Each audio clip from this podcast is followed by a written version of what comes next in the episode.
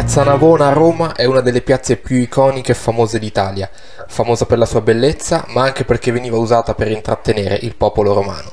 Nel Rinascimento infatti ospita corse di tori o bufali e viene riempita d'acqua per il divertimento dei nobili e del popolo. Una tradizione quest'ultima già in voga ai tempi dell'antica Roma, quando nella piazza piena d'acqua vengono organizzate delle vere e proprie naumachie, battaglie navali. Piazza Navona assume l'aspetto attuale nel 1600 grazie alle opere di Gian Lorenzo Bernini e Francesco Borromini, in assoluto gli architetti più famosi dell'epoca, protagonisti di un'accesa rivalità che vive il suo momento culminante proprio in questa piazza.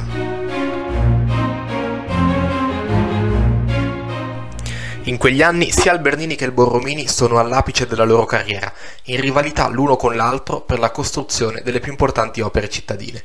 Una rivalità molto accesa, cominciata quando al Bernini viene commissionato il baldacchino di San Pietro. Un'opera stupenda che l'architetto esegue con l'aiuto del Borromini, un aiuto però che Bernini non gli riconoscerà mai.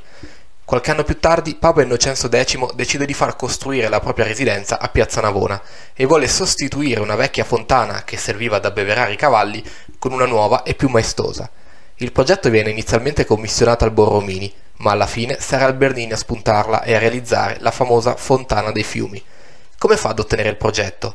Gian Lorenzo Bernini gode di molte conoscenze, tra cui quella di Donna Olimpia Panfili, cognata di Papa Innocenzo. La donna gli suggerisce di costruire un modello in scala del progetto che poi le avrebbe introdotto a Palazzo Panfili, dove sapeva che il Papa sarebbe passato a trovarla. Il Bernini si supera, realizzando un modellino in oro alto quasi 2 metri. Quando lo vede, il Papa ne resta folgorato e decide quindi di assegnargli il progetto. La statua dei fiumi raffigura 4 giganti che rappresentano i 4 continenti allora conosciuti e i 4 fiumi che li attraversano: il Rio Plata per l'America, il Danubio per l'Europa, il Gange per l'Asia e il Nilo per l'Africa. Ad abbellire ulteriormente la maestosa fontana, Bernini colloca diversi animali e piante appartenenti a quei luoghi così lontani ed esotici. L'intento della fontana è quello di far conoscere il mondo al popolo romano. C'è una leggenda su questa fontana, una leggenda che inasprisce ancor di più la rivalità tra Bernini e Borromini.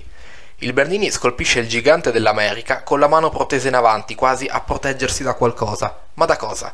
Dal crollo della chiesa costruita di fronte, la chiesa di Sant'Agnese in Agone, costruita, guarda caso, dal Borromini. Sempre secondo la leggenda, il Borromini risponde alla provocazione mettendo in cima alla chiesa la statua di Sant'Agnese, con una mano sul petto, come a dire: tranquilli, questa chiesa tanto non crolla. Si tratta senza dubbio di una leggenda, perché quando il Bernini completa la statua dei fiumi, la chiesa di Sant'Agnese non era ancora stata costruita.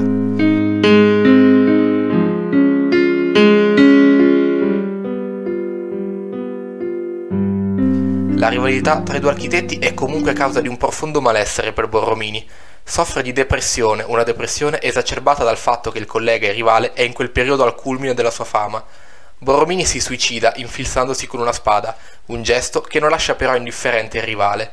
Si dice infatti che il Bernini, negli ultimi 13 anni della sua vita, tutte le volte che si trova a passare con la sua carrozza in Piazza Navona, chiude le tendine per non dover vedere la sua fontana, consapevole di come quella costruzione avesse dato un dispiacere mortale al suo collega.